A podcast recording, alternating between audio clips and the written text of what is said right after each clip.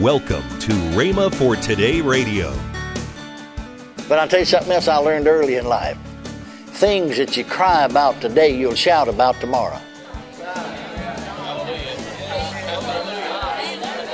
Amen.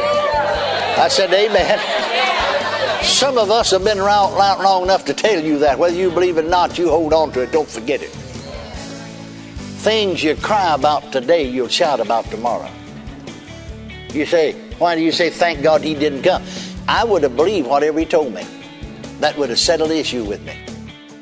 Welcome to Rhema for Today with Ken and Lynette Hagin.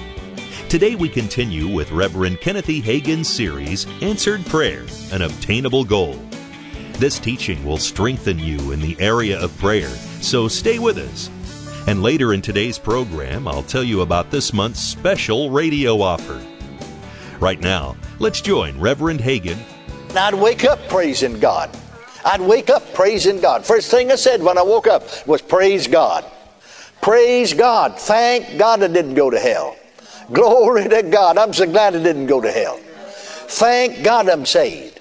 Praise God for another day. I'm bedfast. I can't get out of bed, but praise God for another day. I see the sun shining through the window. Praise God for the sunshine. Praise God for the fresh air. When I could see, I'd look out and see the green grass. Praise God for the green grass. When I could see, I'd look out and see the trees. Praise God for the trees. Praise God for the sky. Praise God for the clouds. Praise God for the flowers. Praise God for the sunshine. Praise God. I just praise Him for everything in sight. Hallelujah. Just happy. Thought I was going to die, but just happy. Couldn't have been any happier. I mean, if I'd have died the next moment, whew, glory to God, I'd have died happy. that's the important thing. I said, that's the important thing. That's the important thing. So I thought I had to die. Doctor said I did. Now, something inside me said you could be healed. Of asking God, I asked people, and they said, oh no, that's all been done away with. So I accepted man's verdict. And, and I kept listening, trying to listen. I'll put it there, trying to listen to whatever inside me. Didn't know it was my spirit, didn't know I was a spirit being. Realized now it's my spirit trying to tell me. Till finally, you know, I got a hold of Mark 11, 23 and 24, and something said, That's it, it's all right there. What things have you desire? But then I thought, but then something said to my mind, I don't know whether it's God or the devil. I haven't been able to distinguish between the two voices yet. I'm just a baby Christian. I'm talking about back there then. and so uh, th- this voice said to my mind, now, now, now that, that what things have you desire? Because see, I man, I jumped because I desired a well body all my life. I desired to be well. That doesn't mean something said to my mind, a voice said to my mind.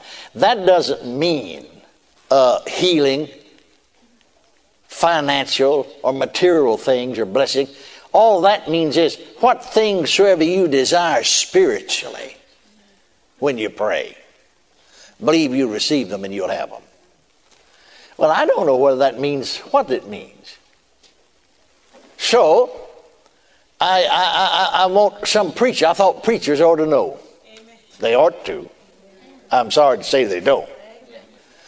So I, I wanted, you know, I, me, me and Mama was Baptist. You know, and I thought Lord Jesus Christ and all his apostles were Southern Baptists. I, I would listen to what anybody said if they wasn't Southern Baptist. So my grandmother said, Well, I'll go. See, I wanted my pastor to come. I'll go. He didn't live very far from us, really, a little over two blocks.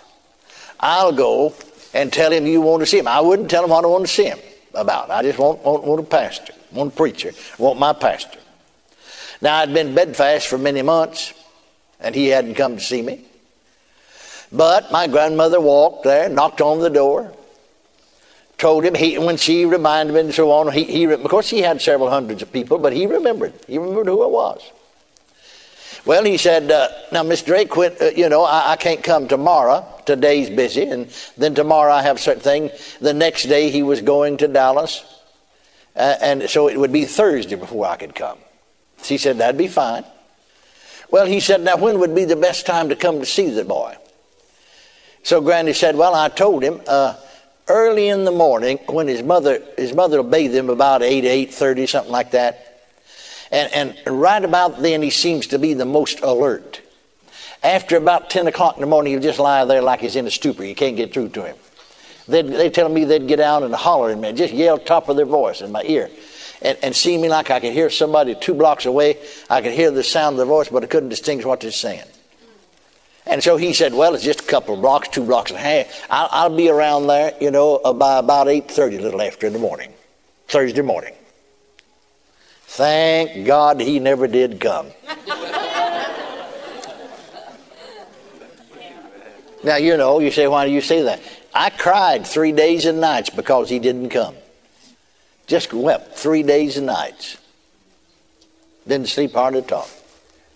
But I'll tell you something else I learned early in life. Things that you cry about today, you'll shout about tomorrow.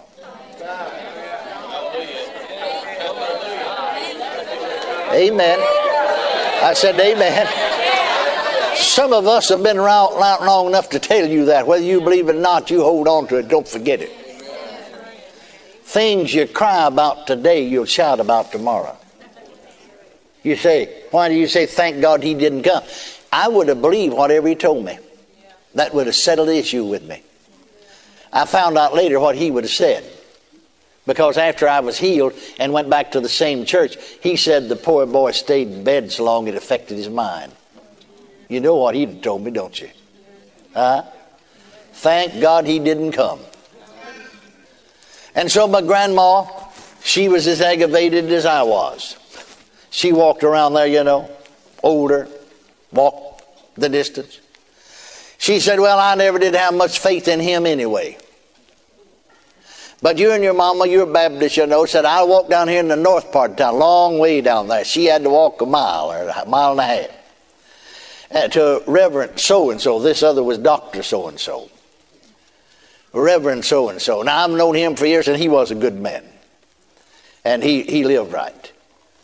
And I'll get him to come to see you. So she walked away down there, and he said he'd come, but he never did and I'm disappointed, crying about it. So my aunt said that her pastor would come, pastor of the first Christian church. And I'd heard him preach six times because when I was 9 to 11, 9, 10, 11, I went, my, my aunt was superintendent of the junior department in her church.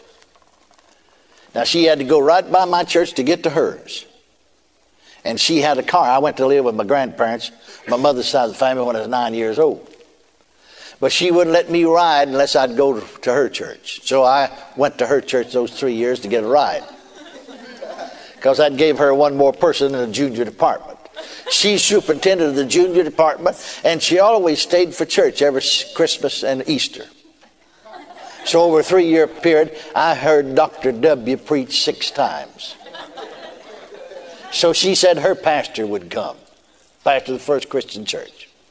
I didn't much believe he would. But she told him, You remember my little nephew? Now, see, I'm 15. I, actually, I'm just barely 16 by now.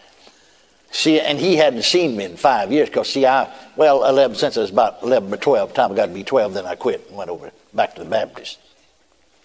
So, yeah, he remembered me though. My little nephew used to come with me. Yeah, he remembered. Well, he's bedfast.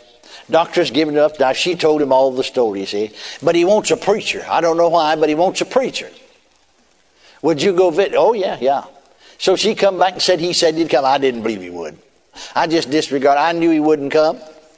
No more expected him anything in the world.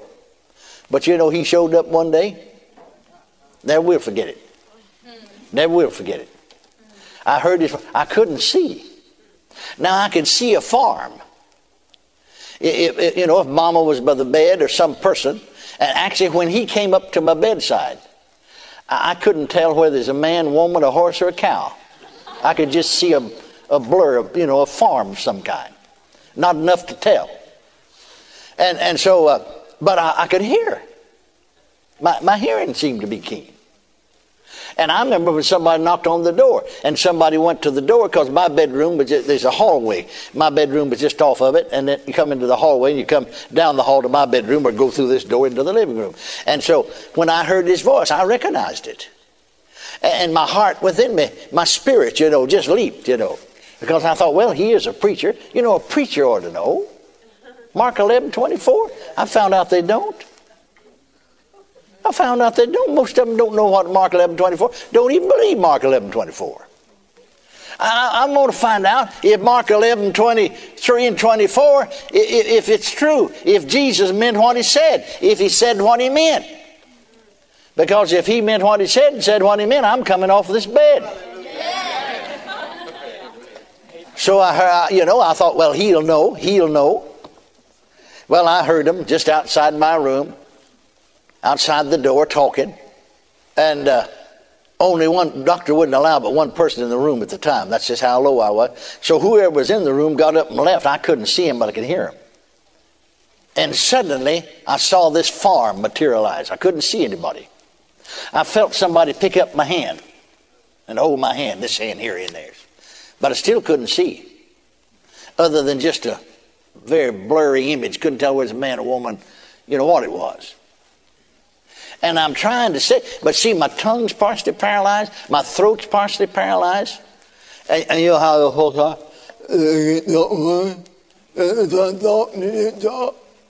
and, and I'm trying to tell him. See, Grandma's Bible was lying on the table right there by my bed when I couldn't see after Mama would bathe me in the morning time when you're a little more alert. What, what she had propped it up in front of me open it up and prop it up in front of me, and I, would read a few words or a few verses. And I'm trying to say, get, get that Bible, open it to Mark 11 24. Tell me if it means what it says. And all I could do is make sounds. You've seen those dear people. You know I'm not making fun of them because I did it myself. Those dear people that's, that sort of paralyzed or parched. You see, now, if you're not excited, once in a while you can get a word out. And then not only that, but your family's with you all the time, so they, they understand pretty well what you're saying. But all I could do is uh, uh, uh, just made sounds. I couldn't get a word out. What do we have here for an offer? Well, we got my book, the Untapped Power of Praise, mm-hmm. and which uh, I've got. It's talking about praise and rejoicing. Yes. And and you know. Uh, uh, praise, a reservoir of power, obtain a full measure of God's blessing. Praise releases your faith in God. Praise the way to life, your spiritual Jerichos, and the praise cure. I really like the praise cure. Uh, the praise yeah, cure is one I, of my good sermons that I preach. Is. But they, they took these sermons and they put them because it's all about praise. That's right. And they put them in and a praise book. Praise is the same thing as rejoicing. Right. You know? Same rejoicing. rejoicing. and praise. Yes. And then uh, your dad. There's two CDs on prayer and praise. Prayer and praise. Uh, yes. That's very important. And you know these things will build you up and help you to rejoice even in those times when you don't feel like rejoicing. That's retail $25.95, but we want you to have this, so we are offering it for $19.95. That's a savings of $6. Amen. We like Amen. savings. Go, right? go right now, go to the computer and go to rhema.org and order That's it right. right now. Don't delay. Call today. Call toll free 1 888 Faith 99. Again, call toll free 1 888 Faith 99. You can also order online at rhema.org. That's R H E M A dot O R G. rhema.org. Or if you prefer to write to Kenneth Hagin Ministries, our address is P.O. Box 50126, Tulsa, Oklahoma 74150. We always love to hear from our listeners, so write in or email us today and become a part of Rhema for Today. Next week, Reverend Kenneth E. Hagin continues his series on answered prayer, an obtainable goal. So join us Monday for Rhema for Today with Ken and Lynette Hagin.